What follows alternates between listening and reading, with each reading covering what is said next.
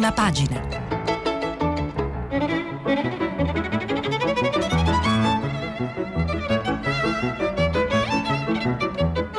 Questa settimana i giornali sono letti e commentati da Lidia Baratta, giornalista del quotidiano online L'Inchiesta. Per intervenire telefonate al numero verde 800 050 333. Sms WhatsApp anche vocali al numero 335 56 34 296.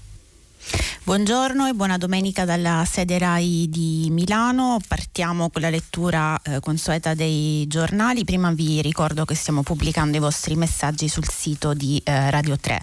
Eh, questa mattina partiamo dalla eh, politica perché alla vigilia del voto in Parlamento il quadro si complica e anche l'Europa comincia a eh, preoccuparsi.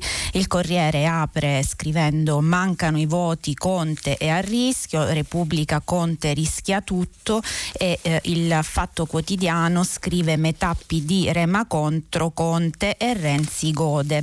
Eh, per capire eh, cosa sta accadendo in queste ore di trattative leggiamo proprio il Fatto Quotidiano a pagina 2 con la cronaca di eh, Luca De Carolis. Conte ora la caccia si complica, sospetti dei 5 Stelle sul solito PD. I conti non tornano perlomeno se si punta a quota 161 voti e non è neppure strano strano se, con, se te la devi vedere con maturi democristiani e con parlamentari che nel gruppo misto nuotano come pesci nel mare, scrive De Carolis. Così Giuseppe Conte insiste, passa il sabato al telefono per chiedere e consultare e fa di conto in vista del voto di fiducia di martedì in Senato, la vera prova dei numeri. Sa che a Palazzo Madama la maggioranza assoluta non la prenderà e che il conto è fermo attorno a 154 sì. Casomai si può fare alla Camera domani, ma a oggi non siamo sicuri neanche di quella. Ci manca qualche voto per arrivare a 316 sì, dicono voci dal movimento. Nervosi e già quasi esausti, i 5 Stelle sospettano, nel dettaglio del PD, perché i Dem avevano promesso di riprendersi un po' di renziani e invece si sono fermati perché vogliono fregare Conte, cioè riaverlo salvo ma non rafforzato dalla conta. Matteo Renzi ha complicato i piani, annunciando annunciando l'astensione di Italia Viva nelle votazioni di domani e martedì alle Camere. Lo ha fatto per compattare i suoi, certo, ma anche per tenersi le mani libere e vedere che succede, riassume un big del Movimento 5 Stelle. Così in ansia da dirlo, qui finisce che Italia Viva rientrerà in gioco a breve, previsione azzardata, almeno per ora, ma che fa rima con le parole a TGCOM 24 di un professionista come Clemente Mastella che dice più che responsabili all'orizzonte vedo un conto Conte Ter con dentro Italia Viva. Nell'attesa sono certe le preoccupazioni del movimento, dove ieri il reggente Vito Crimi e il capo delegazione Alfonso Bonafede hanno riunito i direttivi delle Camere per ribadire l'addio a Renzi e il sostegno al Premier. Ma il punto resta quello. I grillini sono convinti che i Dem stiano tirando indietro la gamba per tenere Conte sotto quei 161 voti che vorrebbero dire maggioranza assoluta e quindi un segnale di solidità politica. Meglio meglio una maggioranza semplice e magari un po' risicata per convincere poi il Premier a fare ciò che ha sempre rifiutato, ovvero a dimettersi per costruire un Conte Ter con una squadra di governo molto diversa. E comunque, continua l'articolo, se la strada si è fatta di nuovo in salita lo si deve innanzitutto all'UDC che da giorni tratta con due forni e che ieri pare averne chiuso uno. Non ci prestiamo a giochi di palazzo e stiamo nel centrodestra, almeno tre voti che se ne vanno. Di sicuro l'UDC serviva anche per attirare altri voti di Forza Italia, ricorda De Carolis, ma senza maggioranza assoluta che si fa? Ci arriveremo più avanti, dicono. Eh, prima bisogna blindare il voto di fiducia, così non può stupire che la Lega, nonostante la smentita di Matteo Salvini, continui a contattare i grillini. Ieri alla Camera, intanto l'ex 5 Stelle Antonio Zennaro è passato proprio al carroccio. Scaramucci a margine della battaglia, difficile, lo conferma Luigi Di Maio, che fa trapelare di essere contrario a compromessi di bassa cucina e invoca un ambizioso progetto politico che porti l'Italia fuori dalla crisi, altrimenti l'unica strada sarebbe il voto. Un ultimo appello ai responsabili con un occhio anche a Forza Italia dove qualcuno che ascolta c'è ma chissà se potrà muoversi. E eh, per capire un po' ehm, qual è eh, il pensiero dei, dei, dei protagonisti di questa, di questa, battaglia politica, andiamo a leggere le interviste sul Corriere della Sera a Matteo Renzi prima e Goffredo Bettini poi. Matteo Renzi dice a pagina 6 del Corriere l'intervista di Maria Teresa Meli non ce la faranno senza Italia Viva, astenerci decideremo, ma è la scelta più saggia. Senatore chiede Meli lei ora è pronto al confronto. Che è cambiato? Niente, questo l'ho sempre detto. È da mesi che chiediamo un salto di qualità nell'azione di governo. Si è pentito di aver rotto con il governo? Sta scherzando, spero. Dice: Noi non abbiamo rotto, abbiamo chiesto risposte su scuole, vaccini, infrastrutture e lavoro. Non le abbiamo avute. Abbiamo parlato in Parlamento, organizzato tavoli di maggioranza. Alla fine continua con molto dolore. Le ministre Bellanova e Bonetti, il sottosegretario Scalfarotto, tre persone straordinarie che fanno politica politica per servizio e non per interesse si sono dimesse. Non hanno rotto con Conte, hanno riaffermato la bellezza e la dignità della politica, un fatto enorme. Era da 31 anni che un gruppo di ministri non si dimetteva per una ragione ideale. Il PD, dice Meli, considera chiusa l'esperienza con Italia Viva. Se qualcuno nel PD preferisce Mastella alla Bellanova o Di Battista a Rosato, ce lo farà sapere, risponde Renzi. Noi vogliamo che si formi un governo di coalizione con un ruolo fondamentale per il PD e per i suoi esponenti. Il PD sa sa che senza Italia Viva non ci sono i numeri. Forse non sarà più amore, ma almeno in matematica. Se Zingaretti insiste a dire no a Italia Viva, finisce col dare il paese a Salvini. Se Conte ottenesse 161 voti, per lei sarebbe una sconfitta, dice Meli. Sarebbe un atto di chiarezza e riconoscerei il successo parlamentare per il Premier. Al momento da Palazzo Chigi sono molto attivi sui social. Le aule parlamentari, tuttavia, continua Renzi, sono fatte di deputati e senatori, non di follower, e raggiungere il quorum della maggioranza maggioranza assoluta mi sembra difficile. Se in Senato Conte avrà 161 voti, rispetteremo il risultato. Voi vi asterrete, eh, alla riunione di gruppo si deciderà, ma credo che sia la scelta più saggia, eh, dice Renzi, e non teme che alcuni parlamentari possano lasciarla. Ieri un deputato è tornato nel PD. Uno ci ha lasciati, altri sono in arrivo, dice Renzi, e soprattutto il gruppo al Senato è super compatto. Abbiamo 18 senatori e il loro voto martedì sarà decisivo. Che rimprovera Conte. Non voglio personalizzare, io so che molti mi odiano e so anche di aver radicalizzato su di me, eh, che aver radicalizzato su di me è servito agli spin doctor di Palazzo Chigi per guadagnare consenso sui social. Ma la democrazia non è Facebook, stiamo parlando di politica, non di propaganda. Mai come in questo momento un governo può fare la differenza.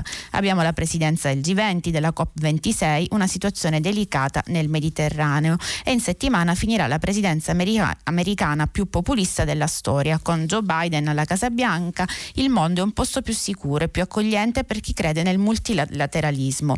Se Conte si dimette, cosa chiederà Italia Viva a Mattarella? C'è una bellissima frase di Paolo VI che un sacerdote amico mi ripete spesso. Dice che il nostro compito deve essere fare presto, fare bene, fare tutto, fare lietamente. Se Conte si dimetterà, noi chiederemo alle consultazioni di fare presto, perché non possiamo perdere nemmeno un giorno, di fare tutto, perché ci vuole un programma da qui al 2023 di fare bene perché serve qualità al governo. Il fare lietamente forse non è la priorità in questo momento, ma sul resto direi che ci siamo.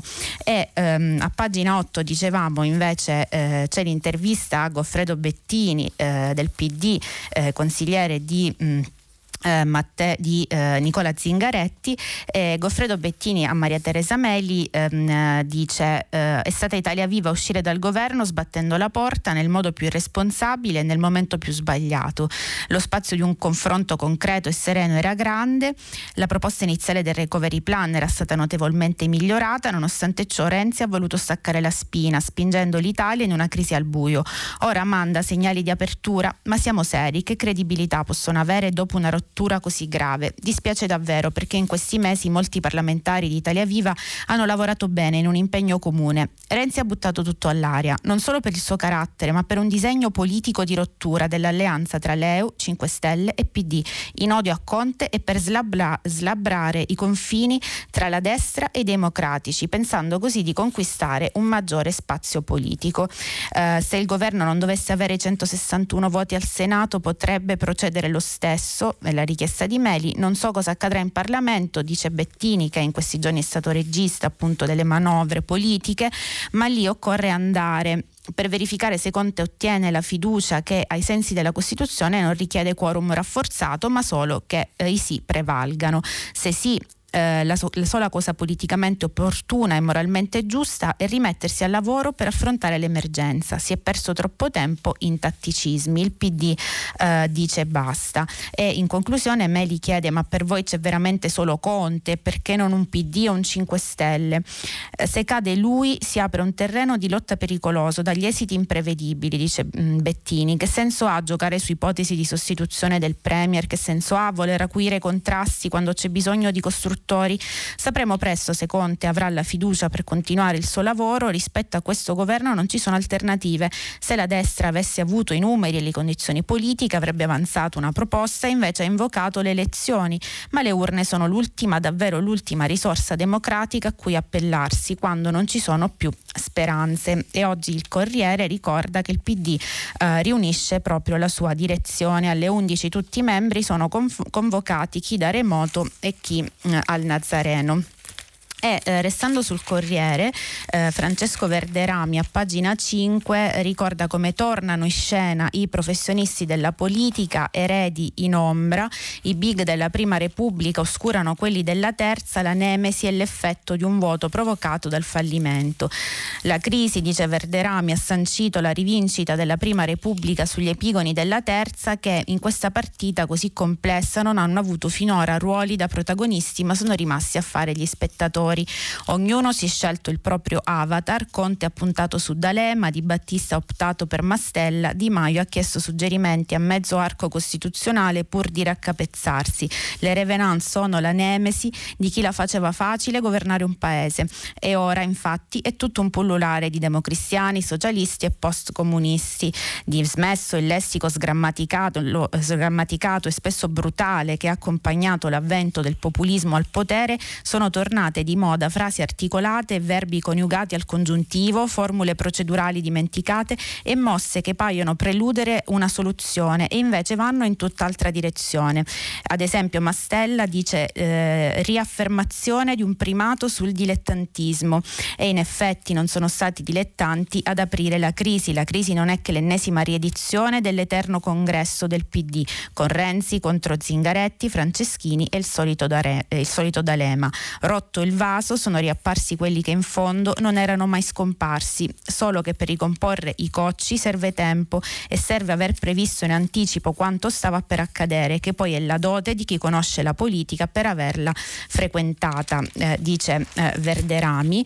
E, ehm, eh, Repubblica eh, a pagina 2 ehm, ci racconta un altro dei protagonisti di queste ore con un pezzo di concetto vecchio nel taglio basso di eh, pagina 2 Goracci, l'ambasciatore del Premier che prova a tessere la tela al Senato chi è? è il capo di gabinetto Palazzo Chigia Alessandro Goracci lo segue come un'ombra racconta concetto vecchio come Richelieu delle trattative più segrete per venire a capo della crisi 43 anni cattolico è stato funzionario della Commissione Affari Costituzionali eh, eh, lui tra i marmi e gli stucchi del Senato, a differenza di Conte, si muove come se fosse a casa sua, scrive Concetto Vecchio, Bruno Tabacci, il vecchio democristiano indicato tra i salvatori di Conte, lo chiama spesso. Nella crisi mh, intanto il ruolo eh, di Goracci è cresciuto, il silenzioso Goracci partecipa alle riunioni riservate, redige i verbali de, de, eh, su, sui tavoli politici, cuce e ricuce da buon sarto delle istituzioni, um, racconta eh, Concetto Vecchio. E mh, Repubblica interviene intervista ehm, un altro eh, big del Partito Democratico, eh, cioè il, um, Luigi Zanda. L'intervista di, è di Giovanna ehm, Vitale. Eh, Zanda dice: Suggerirei a Conte di lasciar perdere l'idea di farsi un suo partito personale. Nuovi governi con Renzi sono impossibili. In questo momento gli italiani hanno un immenso bisogno di chiarezza. Ci sono potenze politiche e finanziarie che pensano di poter approfittare di questo passaggio per comprarsi l'Italia e colonizzare colonizzare le nostre aziende. Bisogna fare molta attenzione, superare la crisi è soltanto il tassello di una vicenda molto più grande. Lei crede nel salvat- al salvataggio del Conte 2 per mano dei responsabili, si chiede non è bello ma non è la prima volta che in Parlamento si formano e si disfano maggioranze fondate sulla libertà di mandato di singoli deputati e senatori, l'importante è che alla fine se ne raggiunga una forte e stabile, ma oggi dobbiamo, ess- eh, ma oggi dobbiamo essere molto ehm, preoccupati. Ehm, e ehm, per capire eh, che cosa mh, è, è, successo in queste ore e perché il, l'orizzonte ehm, si è complicato, ehm, vi segnalo il taccuino della crisi di Marcello Sorgi sulla stampa che in, uh, a pagina 5 in conclusione uh, della, di questo corsivo scrive la corsa dei costruttori non c'è stata perché per quanto interessata possa essere la trattativa di un singolo per cambiare casacca è mancata una prospettiva politica comprensibile. Andare con Conte vuol dire o no arruolarsi in un nuovo schieramento centrista che potrebbe condizionare le sorti del centrosinistra alle prossime elezioni e in forza di quello negoziare un'adeguata rappresentanza parlamentare, si chiede. Conte non è stato in grado di chiarirlo né di condurre in modo credibile il reclutamento dei responsabili eh, finan- eh, con il risultato di eh, rendere meno convinto anche l'appoggio del PD a tutta l'operazione. E ehm, l'ultima cosa che vi segnalo sulle trattative eh, in corso è eh, quello che scrive l'ex presidente del Consiglio, senatore a vita Mario Monti sul Corriere, le condizioni per dire sì a un governo, sappiamo che anche il voto dei senatori a vita sarà eh, fondamentale martedì al Senato. Eh, a pagina 30 Monti ehm, fa un elenco ehm, di eh, que- quelle che sono le condizioni per la fiducia. Avrei fiducia e la manifesterei, dice Monti, in un Presidente del Consiglio che nel proporsi per una continuazione della sua esperienza di governo annunciasse la necessità di esaminare pregiudizi senza pregiudizi temi scomodi. Uno, come ridurre le disuguaglianze, due, riforma fiscale con adeguato spazio alle semplificazioni, a un fisco friendly ma non troppo verso i contribuenti, tre, come accrescere la concorrenza e frenare le rendite di posizione.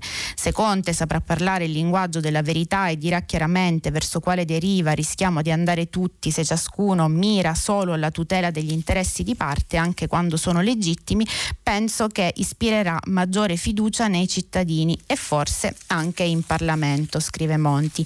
Ma ehm, eh, dicevamo appunto che eh, in Europa si cominciano a vedere le prime preoccupazioni per quello che accade in Italia, per il clima di eh, incertezza e eh, queste preoccupazioni possiamo leggerle nell'intervista che fa Repubblica, pagina 7, a Lars Feld, che è il capo del Comitato dei Saggi che consiglia regolarmente il governo Merkel. Eh, ha un messaggio chiaro, Lars Feld, eh, agli Italia. La crisi va chiusa rapidamente, vanno scongiurate le elezioni anticipate che farebbero vincere la destra, perché la priorità, dice Feld, che l'Italia riprenda in mano il recovery plan lo migliori decisamente. Contiene pochi investimenti nel futuro e troppi investimenti in settori in perdita. Secondo l'economista tedesco, Matteo Renzi ha esagerato a provocare la crisi di governo, ma ha ragione su un punto. I fondi per la sanità del MES vanno chiesti. Il capo dei saggi di Merkel avverte infine che la BCE non può occuparsi dei giochini politici dell'Italia, c'è il rischio che i falchi rialzino la testa. Lei pensa che la crisi politica stia danneggiando l'immagine dell'Italia in Germania? Un commento della FAZ parla addirittura di miseria italiana. La Germania risponde abbastanza alle prese con se stessa in questo momento con il virus e la strategia per i vaccini, ma sento già dire cose come persino adesso che l'Italia riceve i soldi dalla UE continua a fare i suoi giochini politici. Ma lei cosa pensa del recovery plan così criticato dal governo? Stiamo ancora aspettando il documento del governo, insomma l'ho visto solo in parte, risponde Feld, ma ho l'impressione che contenga pochi investimenti nel futuro e troppi investimenti in settori in perdita. E mh, sul fronte europeo c'è anche l'editoriale del direttore di Repubblica Maurizio Molinari che dice il fattore Europa per uscire dallo stallo. Eh, Molinari ricorda siamo il tassello di un mosaico comunitario che richiede responsabilità. Al momento il futuro dell'UE è legato a due obiettivi, eh, scrive il direttore, la campagna per battere il virus e la ricostruzione economica attraverso il Recovery Fund.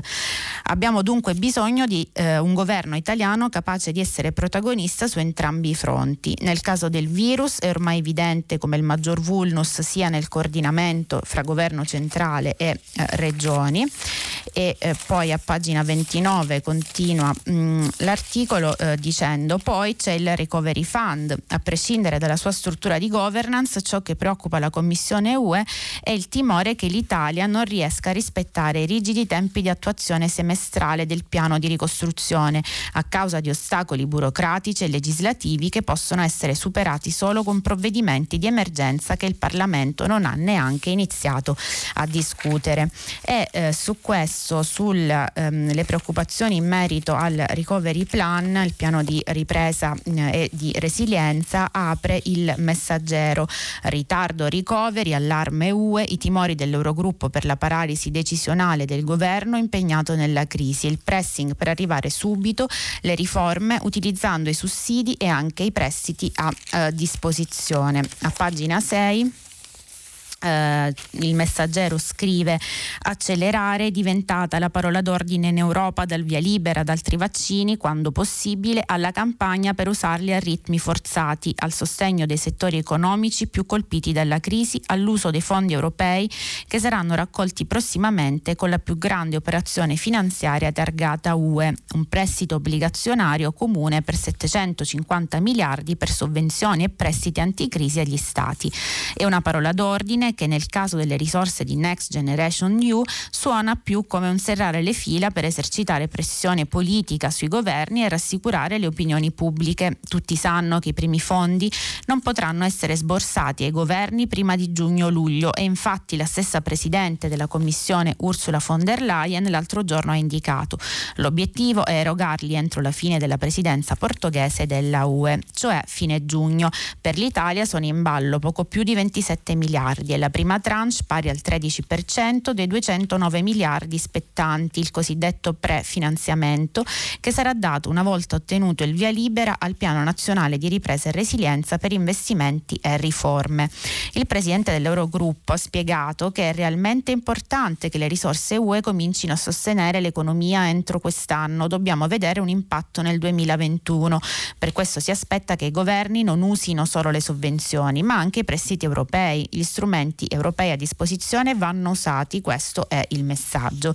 Sono diversi i motivi per cui si parla tanto di accelerazione, finora solo Italia e Cipro hanno ratificato l'aumento delle risorse proprie del bilancio dell'Unione che garantirà l'emissione obbligazionaria comune. L'impegno di tutti gli Stati è completare le ratifiche in fretta.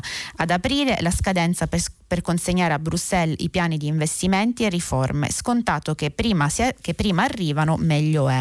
Il secondo è legato al prolungarsi della crisi economica. Si comincia a temere per la tenuta sociale in qualche paese. Non se ne uscirà fino a quando non ci sarà l'immunizzazione di massa. La crisi di governo e politica in Italia si inserisce in tale contesto di incertezza estrema e da Bruxelles e da molte capitali si guarda agli sviluppi e agli avviluppi politici nazionali con crescente preoccupazione e allarme. Si teme un lungo periodo di paralisi politica, ma si teme anche una maggioranza di governo debole e frammentata che metterebbe a rischio l'operazione di Next Generation EU, certamente in Italia, ma con effetti sistemici. Se l'Italia non crea nei prossimi mesi le basi per poter uscire dalla ventennale fase di crescita debole, minerà la stabilità economica dell'intera area euro e il lato B dell'interdipendenza tra le economie. Non sono attese grandi decisioni dalla riunione dell'Eurogruppo di domani per videoconferenza, ricorda l'articolo, tuttavia i ministri lanceranno alcuni eh, messaggi. Eh, chiuso um, questa, eh, questo capitolo riguardante la crisi e quindi le preoccupazioni europee, ehm, cerchiamo di capire invece sul fronte del, del virus del contenimento del virus che cosa sta accadendo. Su questo apre la stampa con un'intervista a Walter Ricciardi che dice basta colori, serve un altro rock, eh, lockdown. Ricciardi, consigliere del ministro Speranza, chiede misure più severe, seguiamo l'esempio della eh, Germania. E la stampa, pagina 6 e 7, 7 ci racconta il fronte del virus. Appunto la variante fa paura, stoppa i voli dal Brasile, da oggi nuove regole, ok alla, alle seconde case. Flavia Amabile scrive curva dell'epidemia in lieve aumento mentre, mentre cresce la paura per le varianti del virus. L'ultima è stata accertata in Brasile facendo disporre dal Ministero della Salute il blocco dei voli che vieta l'ingresso in Italia per chi è transitato da lì nelle ultime due settimane. Entrano in vigore da oggi le nuove restrizioni previste dal DPCM approvato dal governo. La principale novità riguarda la possibilità di trasferirsi nelle seconde case di proprietà o in affitto anche da parte di chi abita in regioni diverse. Dopo ore di dubbi nel tardo pomeriggio Palazzo Chigi ha confermato la notizia, l'unico allentamento in un decreto che prevede invece numerose restrizioni che saranno in vigore fino al 5 marzo. Innanzitutto oggi l'Italia sarà in gran parte arancione, rosse invece Sicilia, Lombardia e la provincia autonoma di Bolzano, gialle per due settimane almeno Campania, Basilicata, Molise, provincia autonoma di Trento, Sardegna e Toscana. Ma appunto sui colori eh, Ricciardi, consigliere di Speranza, dice serve un lockdown di un mese, inutile perdere tempo con um, i colori. Professore, chiede Francesco Rigatelli, quando arriva l'ondata dei contagi del periodo natalizio? È già arrivata, i 475 morti di ieri sono quelli contagiati a Natale, risponde Ricciardi. Ieri c'erano 16.310 nuovi casi, l'ondata è inferiore alle attese. Le misure prenatalizie hanno impedito una crescita enorme dei contagi, ma non li hanno diminuiti, risponde il professore. La curva è stabile da molto tempo a un livello alto che rischia di nuocere alla campagna vaccinale oltre che continuare a uccidere circa 500 italiani al giorno.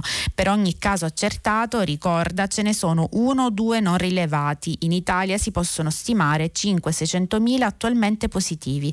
Certo, il tracciamento resta inadeguato perché le regioni sottovalutano l'importanza dei tamponi. Lo fanno per non finire in zona rossa? Questo non lo so, ma se le regioni continueranno a vivere le zone rosse come stigma, resteranno sul plateau per sempre. Il sistema dei colori è troppo soft soft va bene in un'epidemia discendente, dice Ricciardi, non nella fase attuale di plateau o di crescita.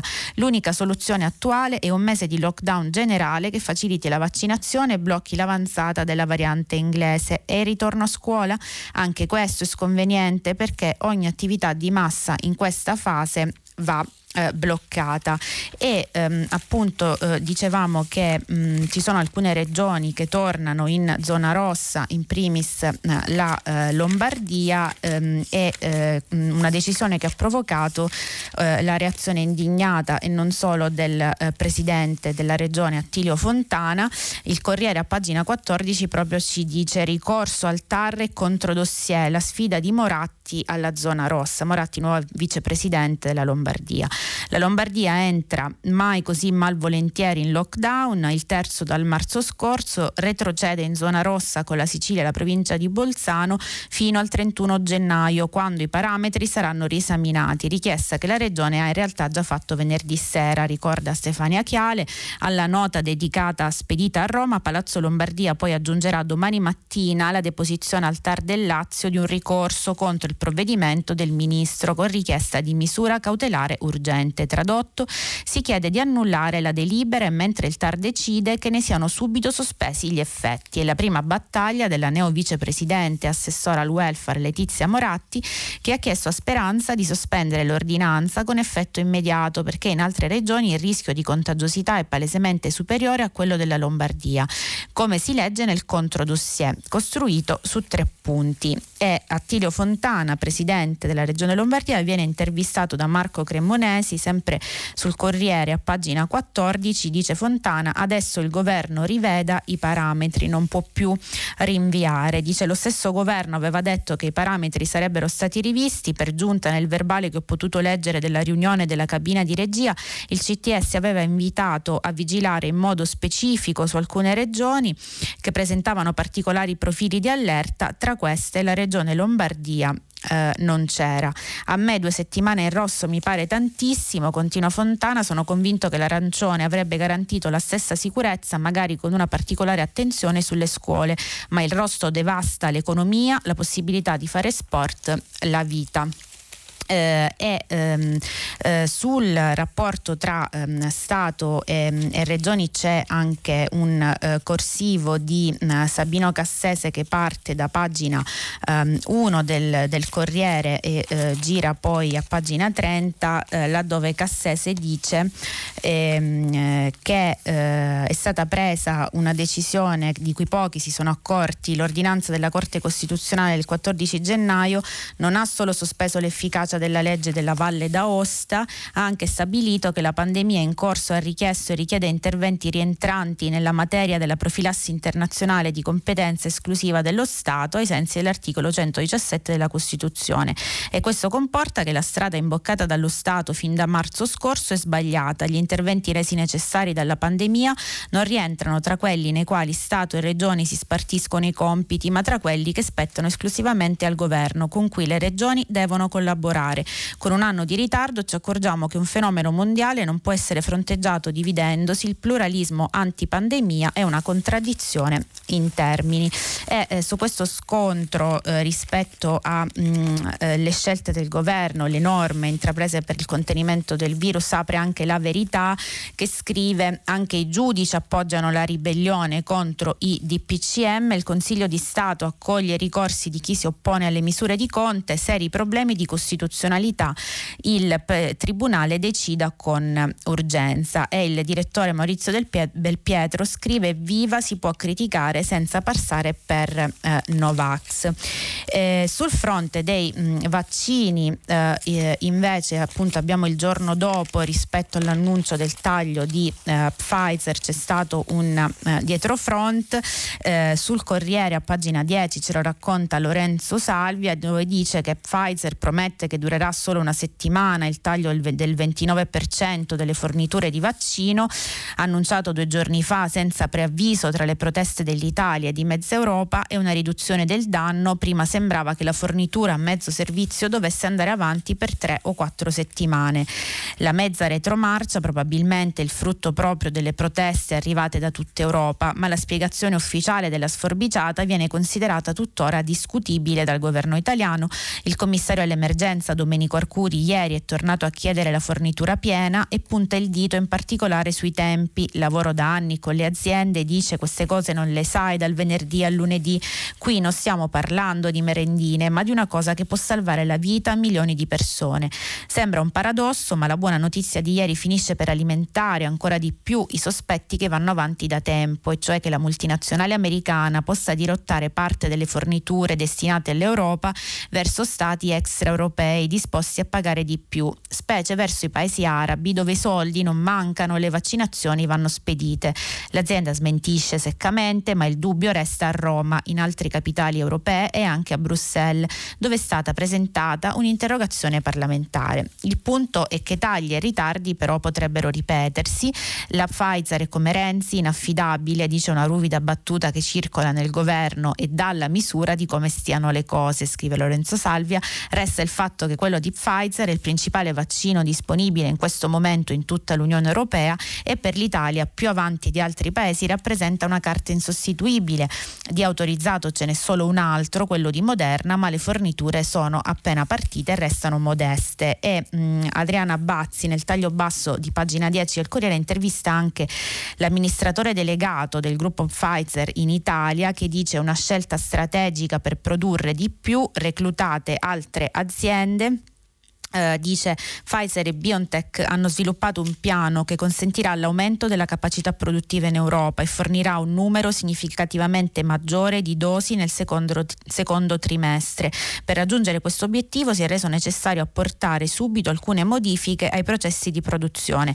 Di conseguenza il nostro stabilimento in Belgio subirà una temporanea riduzione del numero di dosi che saranno recapitate nella prossima settimana.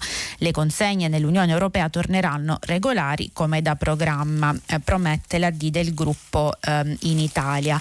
Eh, ma ehm, ehm ci sono anche, mh, anche, delle polemiche, dei dubbi eh, su, mh, eh, in particolare in Norvegia, sui vaccini di cui dà conto Repubblica in un pezzo di mh, Elena Dusi. Vaccini, la Norvegia indaga sulle morti tra i malati gravi, gli esperti niente allarmi. Ehm, sotto esame 29 casi di pazienti anziani anziani deceduti dopo l'iniezione, l'epidemiologo De Micheli non ci sono indizi di effetti letali per i soggetti fragili. Elena Dusi ricorda che dei 29 decessi sotto esame 13 sono stati già analizzati dalla NOMA, che è l'autorità per i farmaci di Oslo, anche con l'autopsia. Non c'è un legame certo tra la vaccinazione e la morte, potrebbe essere una coincidenza, ma non ne siamo sicuri. Spiegano una delle eventualità è che effetti collaterali come febbricola, nausea o diarrea abbiano accelerato il decesso. È possibile che queste reazioni normali, non pericolose in individui giovani o sani, possano aggravare le condizioni già precarie degli anziani molto malati. L'alternativa allora è non vaccinare le persone fragili? Lo esclude per quanto riguarda l'Italia Vittorio De Micheli, epidemiologo che presiede il Comitato Scientifico di Sorveglianza dei Vaccini Covid, l'organismo indipendente appena istituito all'AIFA, l'Agenzia Italiana del Farmaco. La nostra strategia era e resta quella di proteggere operatori sanitari e individui più fragili, eh, dice. Eh, andando invece in eh, Germania, eh, ieri sappiamo è stato eletto il successore di Angela Merkel al, nella eh, CDU. Eh, a pagina 7 ce lo racconta Isabella eh, Bufacchi. La SCE, nuovo leader della CDU, vince ehm, la continuità con Merkel. Successo è polemiche. Il nuovo presidente dell'Unione Cristiano-Democratica ha superato di misura il rivale Merz.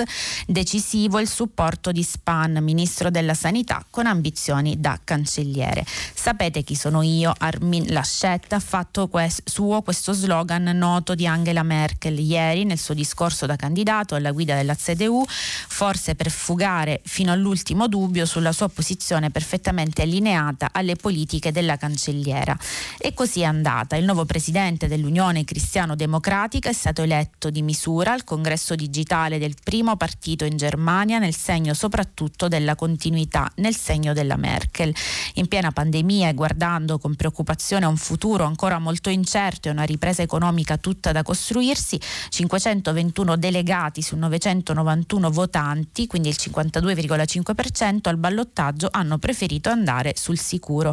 Quel sapete chi sono io calza anche per la Laschet, entrato nella CDU all'età di 18 anni, attuale ministro presidente della Renania settentrionale Westfalia, il land più popoloso e dunque volto arcinoto nel partito e in Germania, anche se non altrettanto conosciuto all'estero.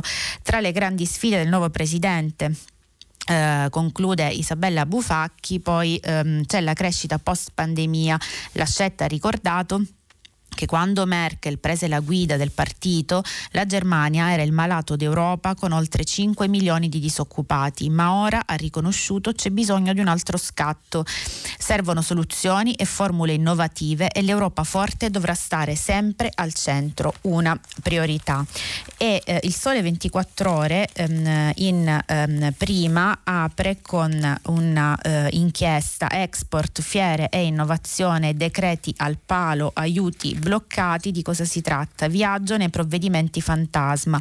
Mancano all'appello il credito di imposta per i poli espositivi, le regole del DL liquidità sulle garanzie SACE, i contributi per il settore della moda, gli incentivi per le start-up. Per le start-up.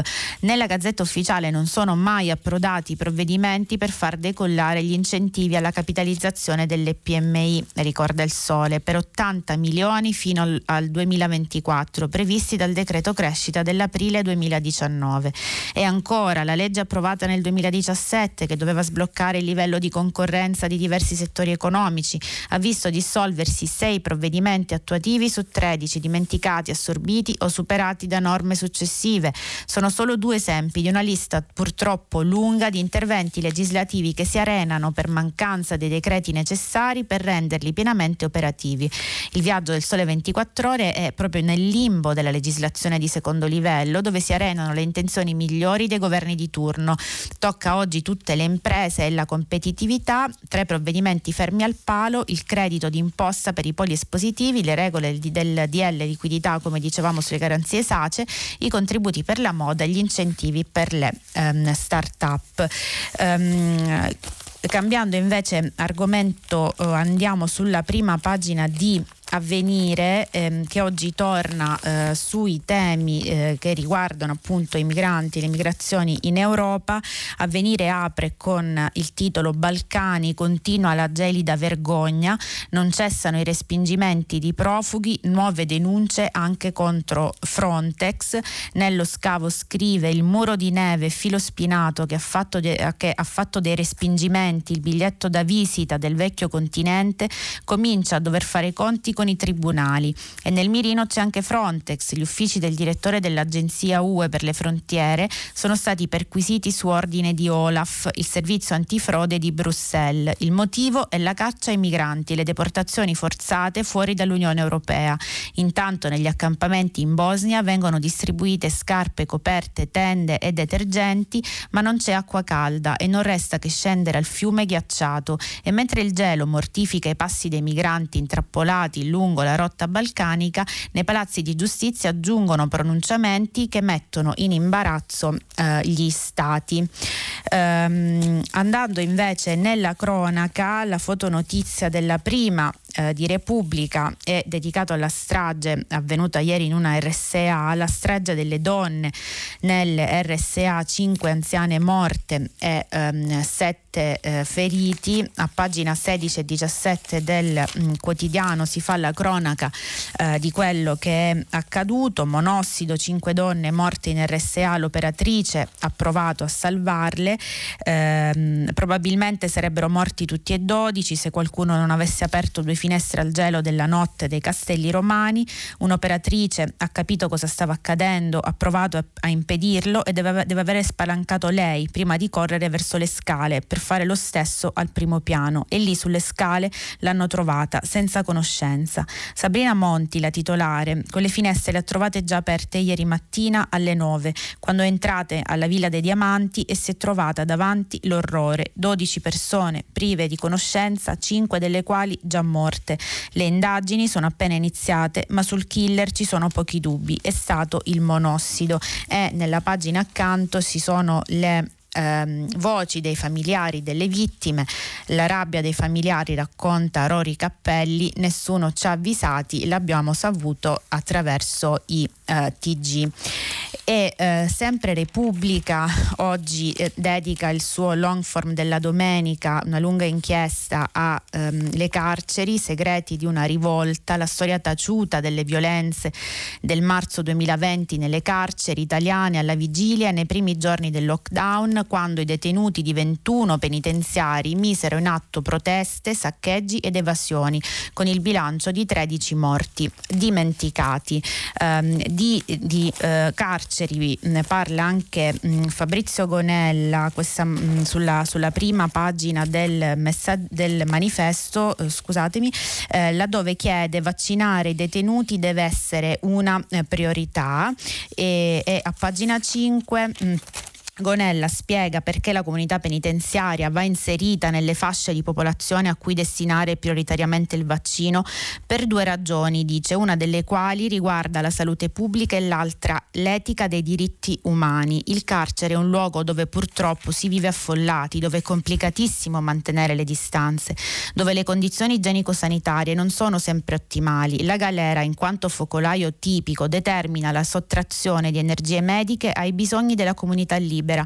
A partire da marzo i detenuti sono stati costretti a vivere in uno stato di isolamento che si è andato a sommare a quello prodotto dalla carcerazione. Paura e solitudine hanno reso la pena ben più afflittiva rispetto a quella già ordinariamente sofferta. La vaccinazione di staff e detenuti consentirebbe la ripresa di una vita oggi ferma. Vaccinare i detenuti non, è poi operazione eh, complessa, dice Gonella, ad esempio i circa 1300 detenuti di Bollate li si potrebbe vaccinare in poco poco tempo girando per le celle. Per questo ci rivolgiamo al Comitato Tecnico Scientifico del Ministero della Salute affinché attraverso la somministrazione del vaccino restituisca alla vita i detenuti, le loro famiglie, i lavoratori delle eh, carceri.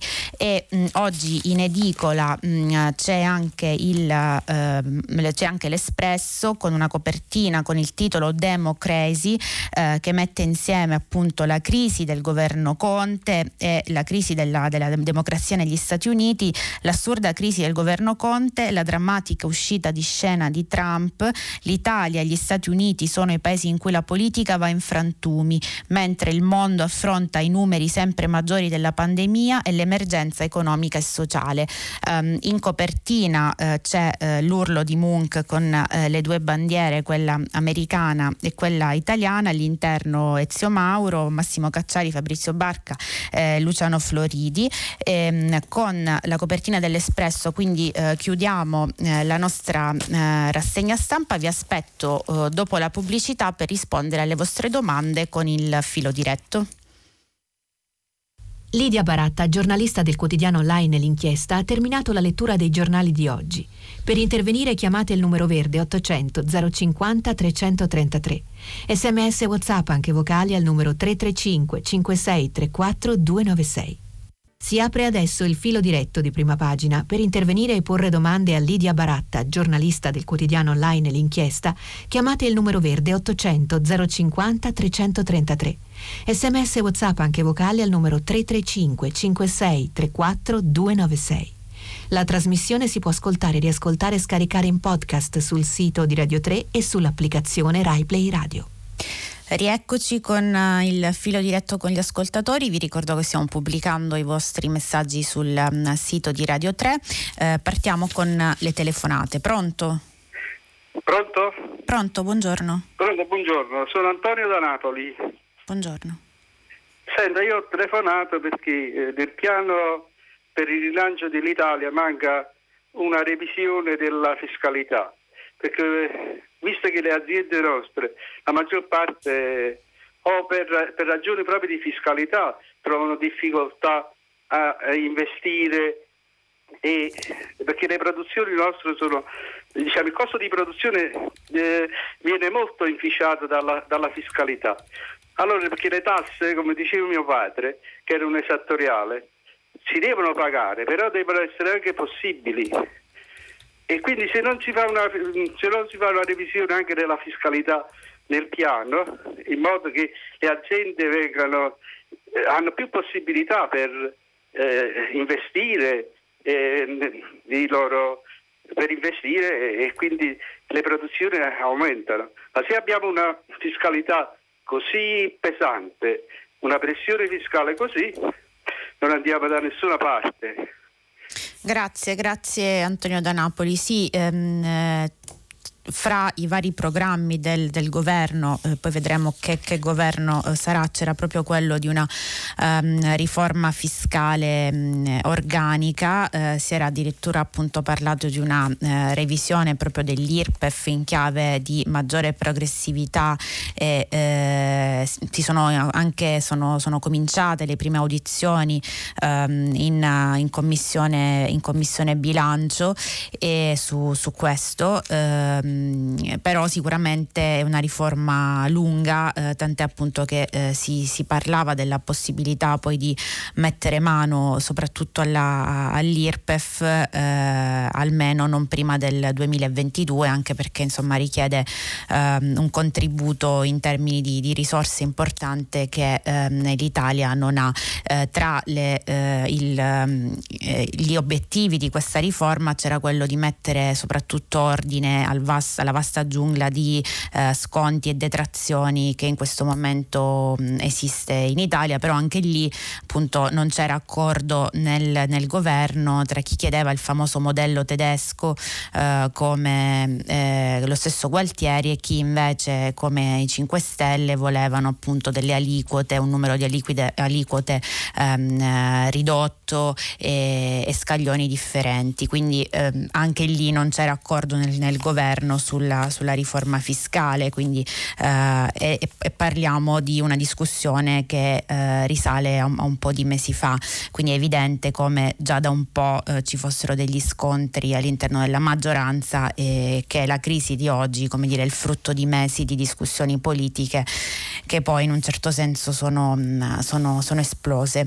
Eh, arrivano i vostri messaggi e molti appunto sono sulla eh, crisi in corso. Ehm, sarebbe molto positivo che in questa situazione i membri di Italia Viva si sentissero liberi di votare secondo coscienza perché al momento attuale tutti hanno libertà di mandato, soprattutto quelli di Italia Viva, scrive Giuliana da Lucca. E, ehm, e ancora come si vede dai commenti internazionali, Covid o non Covid, bisogna subito andare alle urne per avere un governo che risolva l'ambiguità tra assistenzialisti a pioggia e professionali fautori di investimenti su economia del futuro. Gli italiani devono essere informati sulle visioni dei partiti nelle campagne elettorali, non su Facebook e sulle passeggiate di Conte al bar. Si facciano le tribune elettorali, il futuro dell'Italia è nelle mani degli elettori, scrive Gerardo che vive in... Mm, Germania e ancora Giorgio eh, da Chieti eh, scrive vaccinazione e crisi di governo, il presidente Mattarella è l'unica certezza dell'Italia e cosa accadesse se si amma- accade se si ammalasse. Il presidente ha dichiarato che si vaccinerà quando arriverà il suo turno perché Lidia Bratta secondo lei non sarebbe più giusto e conveniente per noi cittadini italiani che il nostro presidente si vaccini prima possibile per metterlo al riparo dai rischi della malattia. Non è, affatto, eh, non è un fatto personale di Mattarella, è un interesse nazionale. Giorgio da Chieti, anche lì eh, è una scelta eh, che è dettata appunto da regole specifiche che sono state eh, introdotte all'interno del piano vaccini elaborato dallo stesso governo e quindi il Presidente ha detto che quando arriverà il turno della fascia d'età a cui eh, appartiene si, mm, si vaccinerà. Eh, torniamo alle telefonate, pronto? Pronto? Pronto, buongiorno, chi ah, parla? Pronto, buongiorno, sono Vittorio, chiamo da Salerno. Buongiorno. Senta, mi riferisco a quelle che sono le critiche che vengono effettuate nei confronti del governo, anche le, le, le, i messaggi testé espressi eh, in questo momento.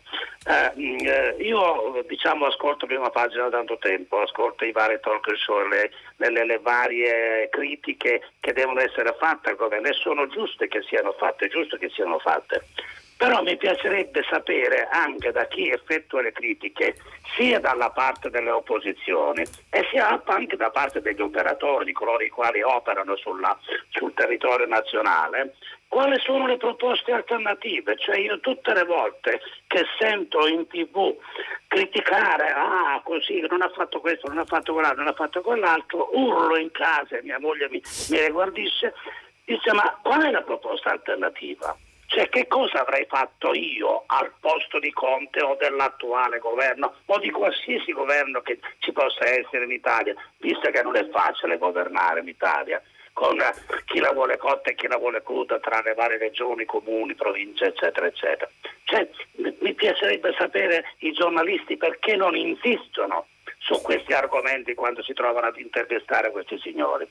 Io la ringrazio e l'ascolto per radio con... Uh, con tranquillità. Ecco. Grazie, grazie Vittorio da Salerno anche per il, l'intervento appassionato rispetto al quadro, al quadro familiare e domestico di, eh, di, di, sul, su, su, sui, sui, commenti politici che, che faceva. E, sì, ehm, lo scontro politico come dire, avviene in maniera assolutamente eh, scontrosa, appunto per cui fondamentalmente si, si, si pongono eh, sul, sul tavolo tavolo quelli che sono le problematiche e quello che non fa l'altro solitamente, soprattutto in un momento di crisi eh, come, come, questo. Ehm, e sarebbe importante, come dice lei, andare verso quella fase di costruzione che poi è quella che lo stesso Presidente Mattarella che prima citavamo ha eh, auspicato nel suo, discorso, nel, suo, nel suo discorso di fine anno e che poi appunto è quello che dovrebbero, dovrebbero fare i politici. In questo momento pare che tutti abbiano nel cassetto eh, le le proprie proposte, le proprie soluzioni ehm, per rilanciare l'Italia, sarebbe bello, come dice lei, un giorno vedere un dibattito proprio eh, solo sulle proposte e non su quello che non, che non, che non ha fatto l'altro e ce lo, ce lo, auguriamo. Intanto grazie a Vittorio da a Salerno. E intanto leggiamo anche mh, i messaggi che, mh, eh, che arrivano. E, gradirei capire perché grillini non vogliono i 34 miliardi a bassissimo interesse per la sanità. Giuseppe da Genova si riferisce al, al MES eh, e ehm, ancora, dice eh, è terribile il quadro che ci ha dato la sua ottima rassegna stampa odierna, evidenzia la responsabilità non solo della politica ma anche della stampa e dei media nella situazione di estrema gravità sanitaria, economica e politica come quella in cui viviamo, è possibile che riescano solo a fare da gran cassa giochi meschini di piccoli politicanti invece di stigmatizzarli e richiamarli alle vere priorità del paese? Questo è il compito del giornalismo, scrive Sandro da Merano ed è un po' quello che ci diceva Vittorio da Salerno, appunto non solo mh, scontro politico, non solo politica eh, di partito, ma sarebbe utile parlare anche appunto di quella che viene chiamata policy, e cioè di politiche e di ciò che sta mh, eh, accadendo, perché eh, appunto ci sono questioni eh, principali e centrali che andrebbero risolte anche con una certa fretta, come oggi ci ricordavano poi le varie voci che abbiamo letto dalla eh, e dalla Germania. E, mh, Ettore invece ci scrive è molto probabile che sia il nuovo presidente Biden a fare incetta di vaccini precettando la statunitense Pfizer per esibire il suo ingresso trionfale alla Casa Bianca. Eh, questa è l'interpretazione di Ettore sui vaccini e su Pfizer. Zone rosse, assessori regionali o provinciali o regionali alla sanità, più che altro sembrano assessori al commercio e all'economia, eh, scrive ehm, in un messaggio un ascoltatore che però ehm, non si firma. Ehm, torniamo alle telefonate. Pronto? Eh, pronto, buongiorno. Buongiorno. Sono Nicola da Napoli. Buongiorno. Senta, a proposito appunto della, dell'assenza sulla stampa di, di, di, di, atteggiamenti giusti, corretti, eccetera, eh, noto, credo anche da ieri, la mancanza assoluta di riferimenti al maxi processo che si sta tenendo in Calabria, eh, 350 credo imputati, eh, grazie al lavoro di Gratteri, eccetera. Mi sembra una cosa veramente inspiegabile. C'è un processo del genere, secondo me fa il paio con quello del, di, di Falcone Borsellino, di cui poi la storia ha sempre parlato successivamente, ed è un ignorare che non so se dipende eh, da sue scelte, lei che fa la rassegna stampa, o come più probabile proprio dalla mancanza nei giornali di, di, di notizie relative a, questo avvenimento che secondo me è di un'importanza straordinaria. Insomma. Ecco, vorrei un commento. Grazie Nicola. Eh, no, in realtà ne, abbiamo parlato, abbiamo letto diversi articoli e diverse analisi eh, nel giorno in cui mm, è partito il, il processo nella, in questa maxi aula bunker di, di, di, Lamezia, di Lamezia Terme, anche con, diversi, con diverse analisi, dicevamo, per quanto riguarda la valenza eh, di quelli che sono i nuovi pentiti all'interno dell'andrangheta che non erano poi così eh, comuni eh, in passato. Quindi ne abbiamo parlato, non è presente presente eh, probabilmente eh, in, in, tutti vari, in, in, tutti i vari, giornali che, che abbiamo letto, però eh, c'era eh, sicuramente nelle nostre, nelle nostre rassegne e forse sì, ha ragione Nicola da Napoli, se ne dovrebbe parlare di più anche per la valenza che ha questo maxi processo che ricordo ha 355 mh, imputati di livelli differenti della società, da appunto ehm, sodali del clan fino a eh, colletti bianchi, quindi anche esponenti politici e delle, delle istituzioni. Eh, quindi ci auguriamo appunto che se ne parli, come diceva Nicola da Napoli, anche eh, in modo più ampio ampio eh, sulla stampa. Eh, andiamo a un'altra telefonata, pronto? Eh, buongiorno, sono Franco Tomelli, telefono da Bassano del Gratta. Buongiorno. Buongiorno, stante, stante la, la caotica situazione politica che è sotto gli occhi di tutti, che tra l'altro non sembra promettere sbocchi risolutivi seri, mi domando quali certezze su quali certezze possiamo contare circa il recovery plan, quello che adesso viene con un acronimo indicato nel PNR. Ancora in bozza, perché questa è la realtà, è ancora in bozza, a partire dagli aspetti normativi e procedurali, tali da rispettare i tempi ormai stretti per la sua presentazione ai censori di Bruxelles. I tempi sono ormai aprile, stretti, aprile è qui, qui che arriva.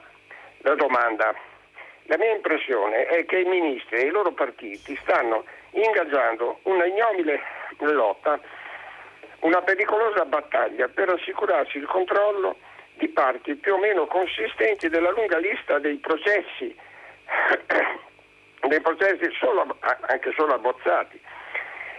In assenza di una competente, una competente autorità decisoria, in modo da poter procedere in modo spedito con questi benedetti lavori.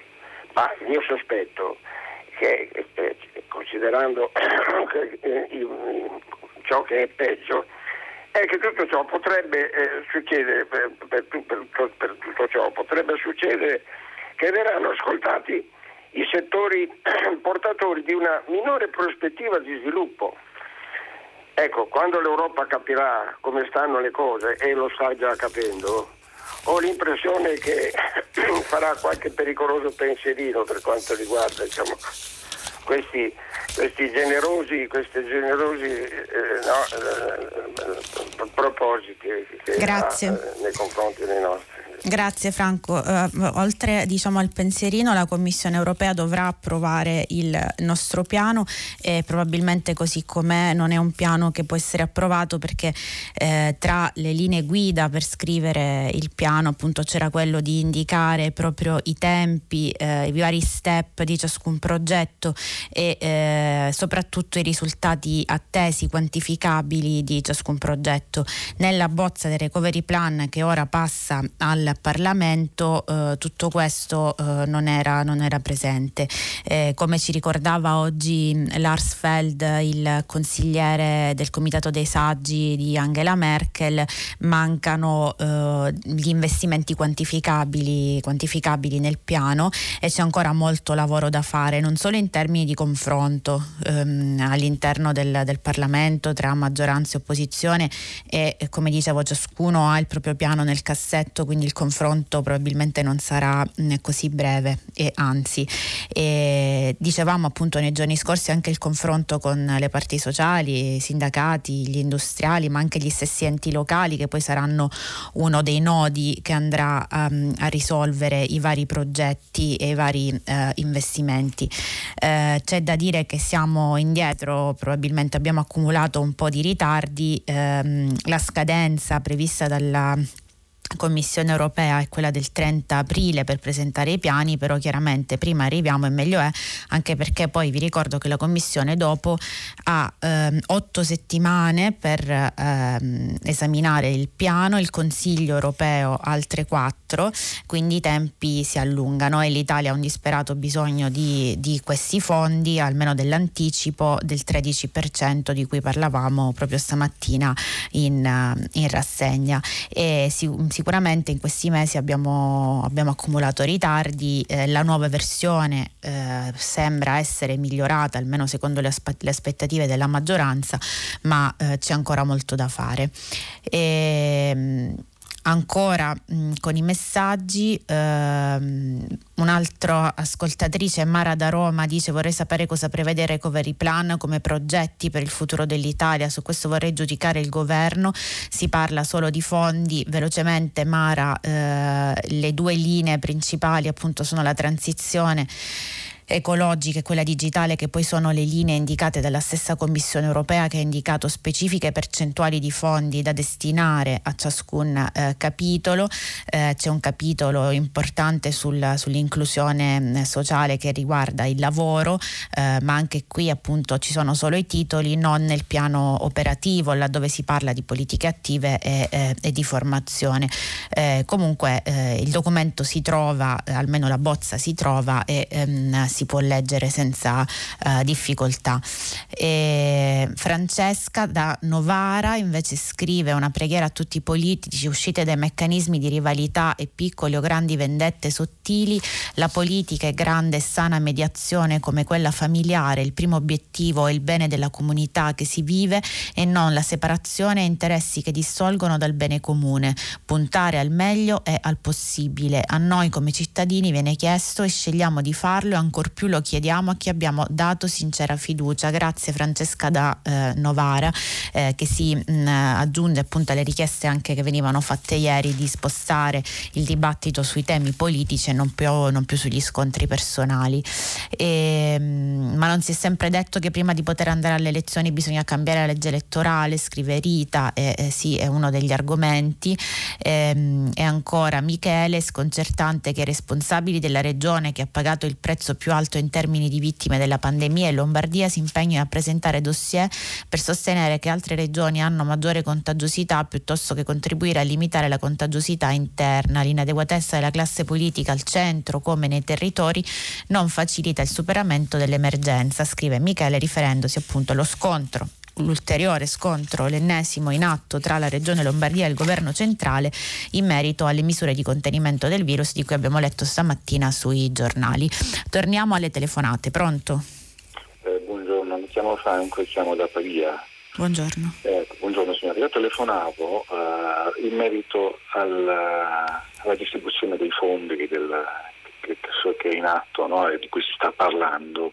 Del recovery plan del plan. Nessuno ha parlato, si parla di economia verde, di tutte queste parole molto simpatiche, molto di moda, nessuno ha parlato, mi sembra, nella stampa, nei politici, eh, nei media, della eh, spaventosa arretratezza dell'edilizia carceraria, de, dell'esplosività eh, che noi abbiamo e della inciviltà in cui lasciamo i detenuti. Ecco, tutto qua. È una situazione che è, venuta, che è emersa ovviamente all'inizio della pandemia. Siamo stati costretti addirittura a rilasciare di fatto i detenuti, anche i eh, peggiori, cioè quelli i più pericolosi, in questo senso peggiori, i più pericolosi, e però non se ne parla più, non se ne sa più nulla, i detenuti vengono lasciati, abbandonati a, a se stessi e anche il personale che, che, lavora nelle carceri abbandonato in queste strutture che eh, sono tali che eh, siamo stati più volte condannati dalle varie corti, no? se non sbaglio. Tutto qui.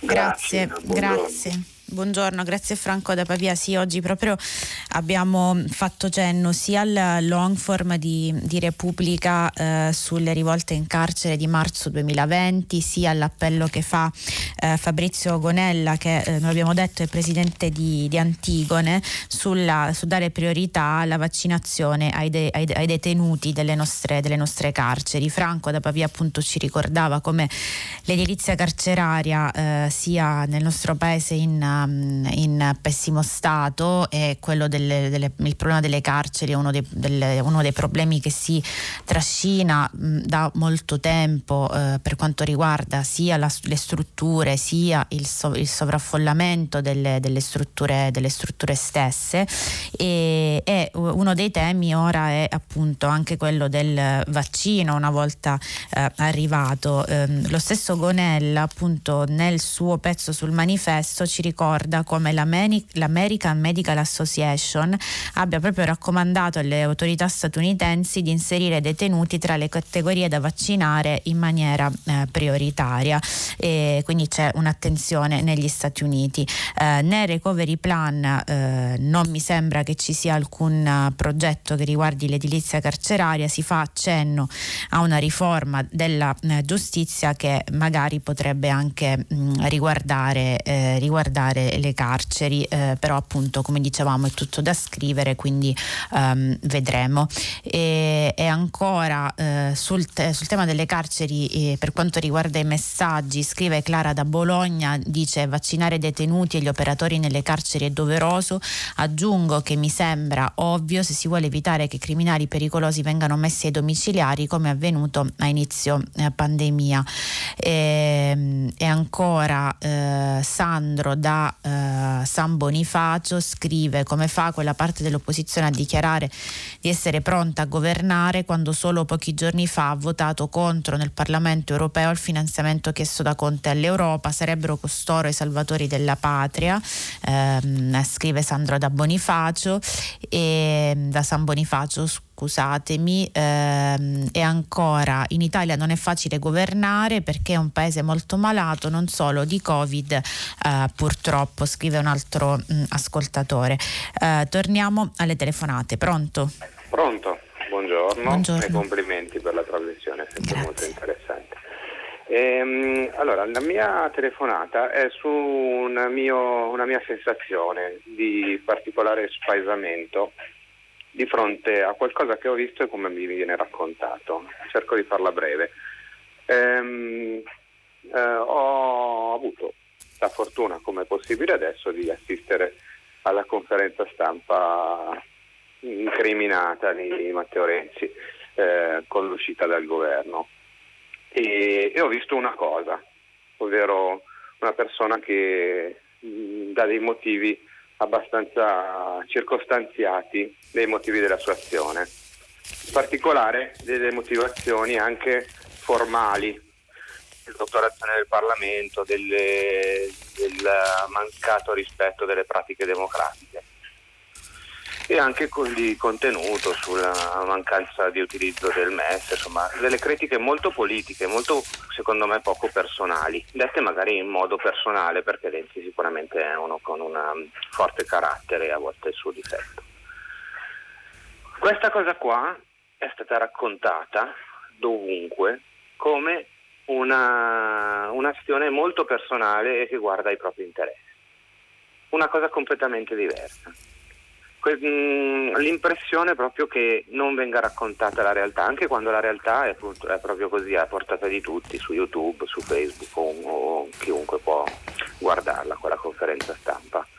Il secondo punto è proprio nella professione eh, di chi dovrebbe fare questo, cioè dei giornalisti. Le domande che sono state rivolte a Renzi durante questa conferenza stampa vertevano tutte su cose di- che- poco inerenti alla- ai- agli argomenti esposti da Renzi e in genere domande a cui non... a parte che era sempre la stessa domanda, cosa che io mi sono detto, quando vado a un convegno, se l'oratore parla di qualcosa, se uno prima di me fa la domanda che vorrei fare io, mi astengo da farla, ne faccio un'altra. Invece è stata ripetuta all'ennesima volta la stessa domanda. Cosa sarà il prossimo governo?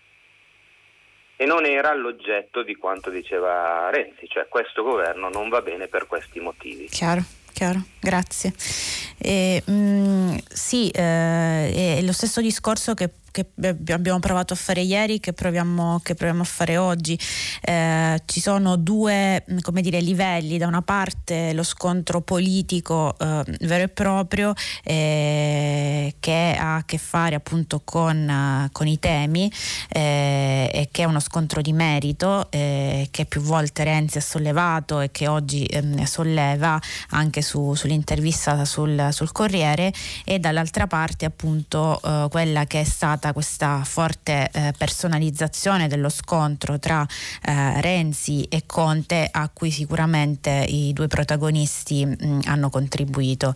E, e quindi le- i livelli di lettura eh, sui giornali sono, sono, sono diversi. Sicuramente in questi giorni prevale il secondo cioè quello dello scontro personale anche perché si parla di persone in termini anche numerici come abbiamo visto e andando a cercare questa famosa so- soglia dei ehm, i, i senatori eh, in, appunto in Senato per, per martedì. Ehm, per quanto riguarda le domande rivolte a Renzi durante eh, la conferenza stampa in cui sono, s- si sono dimesse le due, le due ministre il sottosegretario ehm, Scalfarotto, lì la notizia era cercare di capire che cosa appunto eh, sarebbe successo di lì a poco al governo Conte bis, quindi l'insistenza su di, di alcune domande eh, mirava, mirava proprio a quello, anche perché non è la classica crisi in cui poi il mm, Presidente del Consiglio va dal Presidente della Repubblica e si dimette, qui eh, invece mh, ab- abbiamo una formula diversa come, come raccontava Michele Ainis qualche giorno fa su Repubblica con la grammatica della Costituzione, diceva una formula diversa in cui ciascuno cercava di capire che cosa sarebbe successo di lì, di lì a poco. Comunque eh, grazie anche per, per queste osservazioni.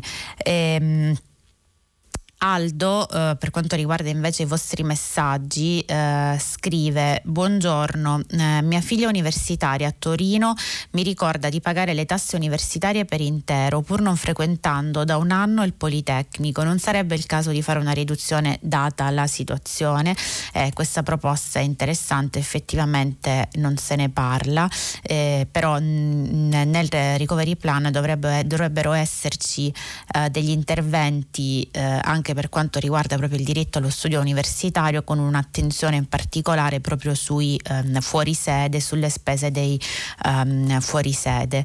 E, um, ma chi può pensare agli investimenti in un momento così terribile di cui non si conosce neppure che fine faremo, scrive Floriana, eh, però questo Floriana è il compito anche di chi fa politica di guardare sul, sul lungo termine e capire come eh, ricostruire, ricostruire il, il, paese, quindi non solo una visione di, di, di, brevissimo termine tipica della politica italiana, ma se solo riuscissimo ad avere una visione di lungo termine magari potremmo pensare anche di ricostruire costruire e di utilizzare molto bene questi fondi europei che sono in arrivo. Vittoria da Pavia scrive: Mi sembra discutibile che con la situazione che c'è si dia il via libero indiscriminato alla possibilità di andare nelle mh, mm, seconde case. Queste sono eh, le concessioni, le deroghe ai vari DPCM che spesso, spesso fanno discutere. E, mh, mm, ritorniamo alle telefonate. Pronto? Silvano Bert, parlo da Trento. Buongiorno. Addio cari lettori, domani non saremo più in edicola.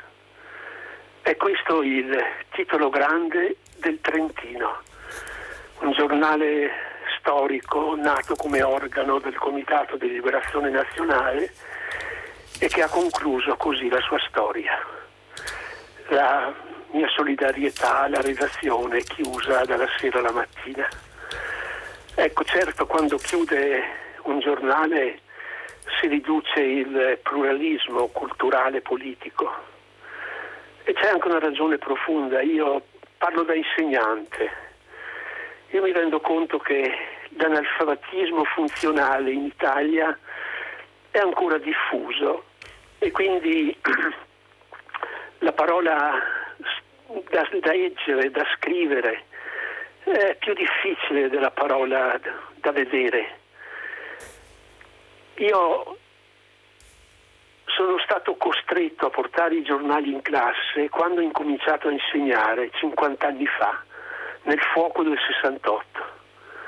Erano gli studenti che volevano il giornale in classe e io ho dovuto imparare con loro come è fatto un giornale perché all'università avevo imparato la lingua della letteratura, ma non il pluralismo linguistico. E lì insieme abbiamo imparato sul giornale che la lingua della cronaca non è quella del commento, la lingua di un corsivo non è quella di una lettera, la distinzione fra titolo caldo e titolo freddo. Ecco, eh, lì a scuola, col giornale in mano, confrontando il Trentino con l'altro quotidiano del Trentino che è l'Adige, è una provincia fortunata la nostra, con eh, due quotidiani eh, in un territorio così piccolo. Io lì ho imparato il pluralismo linguistico insieme con i miei studenti. Certo poi eh, gradualmente la politica si è ridotta ai politici. E i cittadini ridotti a spettatori passivi che assistono muti a uno spettacolo sul palcoscenico. Io non ho mai condiviso proprio la parola casta, seppure inventata da prestigiosi giornalisti. Ecco, io credo che è difficile dire se sono i mezzi telematici e informatici che hanno cambiato anche la concezione della politica o se anche i giornali hanno in qualche modo dovuto adeguarsi, prigionieri di questo cambiamento. Lei mi dica quanti articoli anche su un giornale di oggi si concludono e il cittadino che legge si sente impegnato a partecipare, perché la politica è cosa sua. Ecco, io credo che questa sia la sfida a cui la società italiana è chiamata anche di fronte alla chiusura di un giornale di carta. Grazie. Grazie. Grazie Silvano anche per averci raccontato la storia del, del Trentino. Eh, appunto il giornale ieri è uscito con, uh, con, questo titolo Addio cari lettori, domani non saremo più in edicola. E il consiglio di amministrazione di questo quotidiano fondato nel 1945 ha deciso l'improvvisa chiusura eh, per quanto riguarda l'edizione cartacea del, del, giornale che però manterrà attiva soltanto la mh, versione eh, digitale e sicuramente ai colleghi va eh, la piena solidarietà e eh, anche per quanto ehm, ricordava proprio Silvano, Silvano, da Trento che ringrazio per questo commento appassionato appunto sul, sul valore del giornalismo, anche sul valore del portare proprio i, eh, i giornali in, in, classe perché come, mm, come tanti sostengono appunto eh, il solo libro di testo, leggere il libro è eh, un'operazione fin troppo limitante per la, per la formazione, quindi eh, i giornali permettono di aprire le porte e, eh, mh, eh, di tutte le scuole verso, verso, il mondo, verso le diverse ehm, eh, inclinazioni di pensiero e quindi sicuramente ehm, la chiusura di, di, un giornale è una perdita, è una perdita importante. per quanto riguarda il livello del, il livello del dibattito politico, México.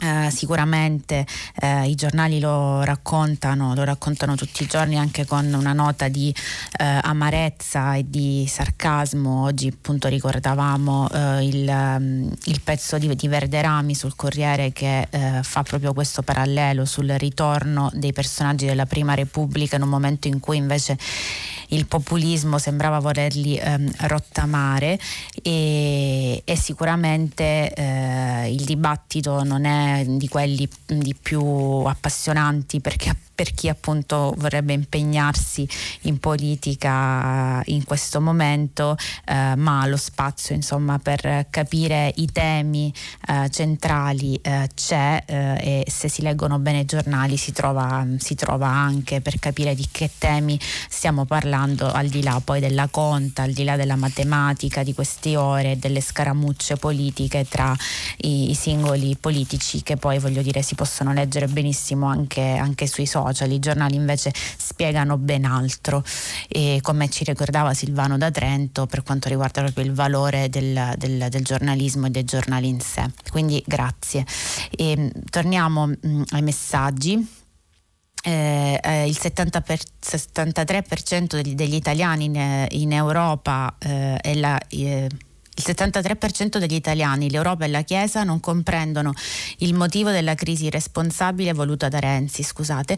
Alla tragedia della pandemia ha aggiunto l'incertezza. Sta giocando con le sofferenze dei cittadini che continuano a non capire il motivo della crisi, nonostante tutto lo spazio che gli viene concesso dall'informazione. Mi auguro che lunedì e martedì si superi lo scoglio e che riprenda l'attività parlamentare nell'interesse dei cittadini. Eh, scrive un ascoltatore riferendosi proprio alla distanza tra la crisi politica in corso e eh, quello che i cittadini in questo momento percepiscono, dicevamo appunto che molti italiani, gran parte degli italiani non comprende del tutto i motivi della crisi.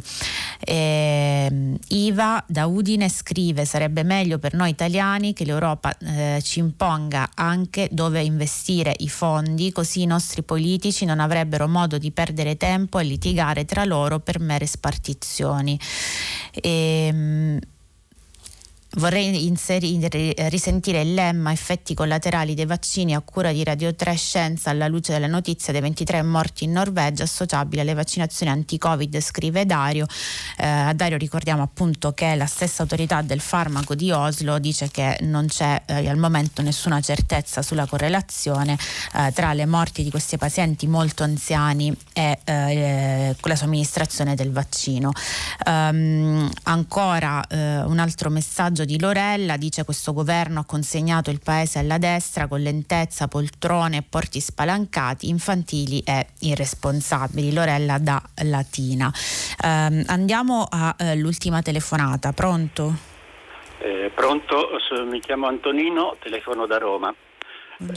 Senta, ieri sera eh, la trasmissione La Cura, condotta magistralmente da Silvaldi, dal nostro direttore, eh, e la meravigliosa ospite che aveva nella sua trasmissione hanno dibattuto sul concetto di costruttori. E esaltandone ovviamente la nobiltà del termine a cui sicuramente faceva riferimento il Presidente Mattarella, anche il Papa quando parla di costruttori di pace non intende quelli che con una cazzola in mano una caldarella fanno i costruttori edili, che sono tutt'altra cosa. E, e questo è un concetto da ribadire molto perché a mio giudizio per un buon costruttore occorre soprattutto un buon progetto, un buon progettista. Renzo Piano per me è un modello perché non solo ha regalato uno dei suoi migliori progetti e l'ha regalato alla, a Genova e ha reso possibile poi che i costruttori materiali realizzassero in poco tempo quell'opera. È a questo che Mattarella faceva riferimento, credo, e non ai vari politici che stanno arrabattando per cercare di accumulare numeri. Allora stanotte vorrei che si riflettesse molto su questo, servono progettisti, idee, idee realizzabili e, e um, utili alla nazione per essere chiamati costruttori nel senso pieno del termine. Grazie, grazie ad Antonino da Roma. Eh, su, questo, ehm, su, questo, argomento vi ricordo anche la vignetta di Giannelli oggi sui costruttori al Senato, muro contro muro, ma allora quanti sono questi costruttori con i senatori intenti a costruire appunto un muro in, ehm, in, in Senato, appunto costruttori che siano, che siano anche progettisti.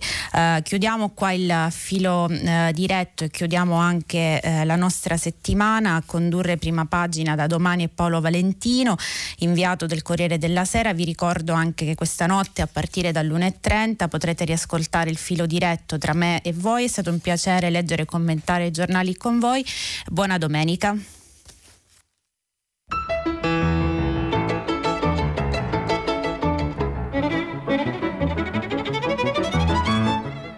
Termina qui il filo diretto tra gli ascoltatori e Lidia Baratta, giornalista del quotidiano online L'Inchiesta. Da domani, 18 gennaio, la trasmissione sarà condotta da Paolo Valentino, inviato del Corriere della Sera. Prima pagina un programma a cura di Cristiana Castellotti. In redazione Maria Chiara Beranec, Natascia Cerqueti, Manuel De Lucia, Cettina Flaccavento e Giulia Nucci. Posta elettronica, prima pagina chiocciolarai.it. La trasmissione si può ascoltare, riascoltare e scaricare in podcast sul sito di Radio 3 e sull'applicazione RaiPlay Radio.